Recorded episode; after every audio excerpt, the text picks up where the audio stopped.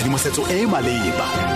Seemo sa lefatshe se jang dikgang mo motsweding fm konka bokamoso.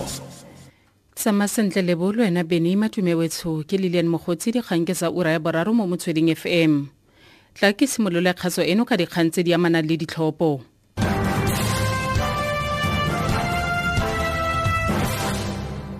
tsone tsa re jaaka go setse go amogetswe diperesente di feta somamarataro tsa divoutu the council for scientific and industrial research gongwe csir e bonela pele fa makoko a anc le da a ka se fitlhelele bontsi ba divoutu tse di tlhokegang go ka laola bommasepala ba le bararo ba bagolo kwa gauteng.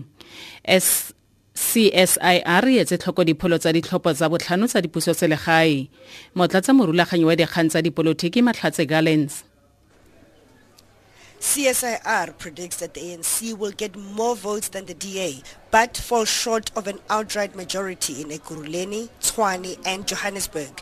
In Nelson Mandela Bay, the DA will be in pole position, but also fail to get a governing majority.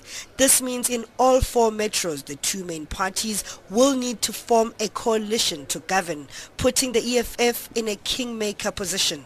The two metros that are predicted safe for the ANC are Mangaung in the Free State and Buffalo City in the Eastern Cape.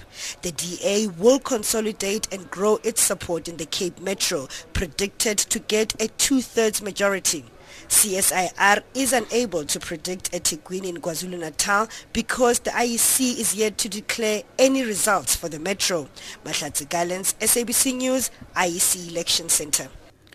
Kgabagare moeteledipele wa democratic alliance mosimaimane a re ga jaana go santse go le gale go ka bua ka ga semphato le lekoko lengwe le lengwe o buile se kwa tikatikweng ya dipholo ya iec kwa pretoria We've got to look at the numbers because numbers will tell you everything about who you engage with, what percentages you need. But I can assure South Africans that even in this conversation, it will always be about the fact that we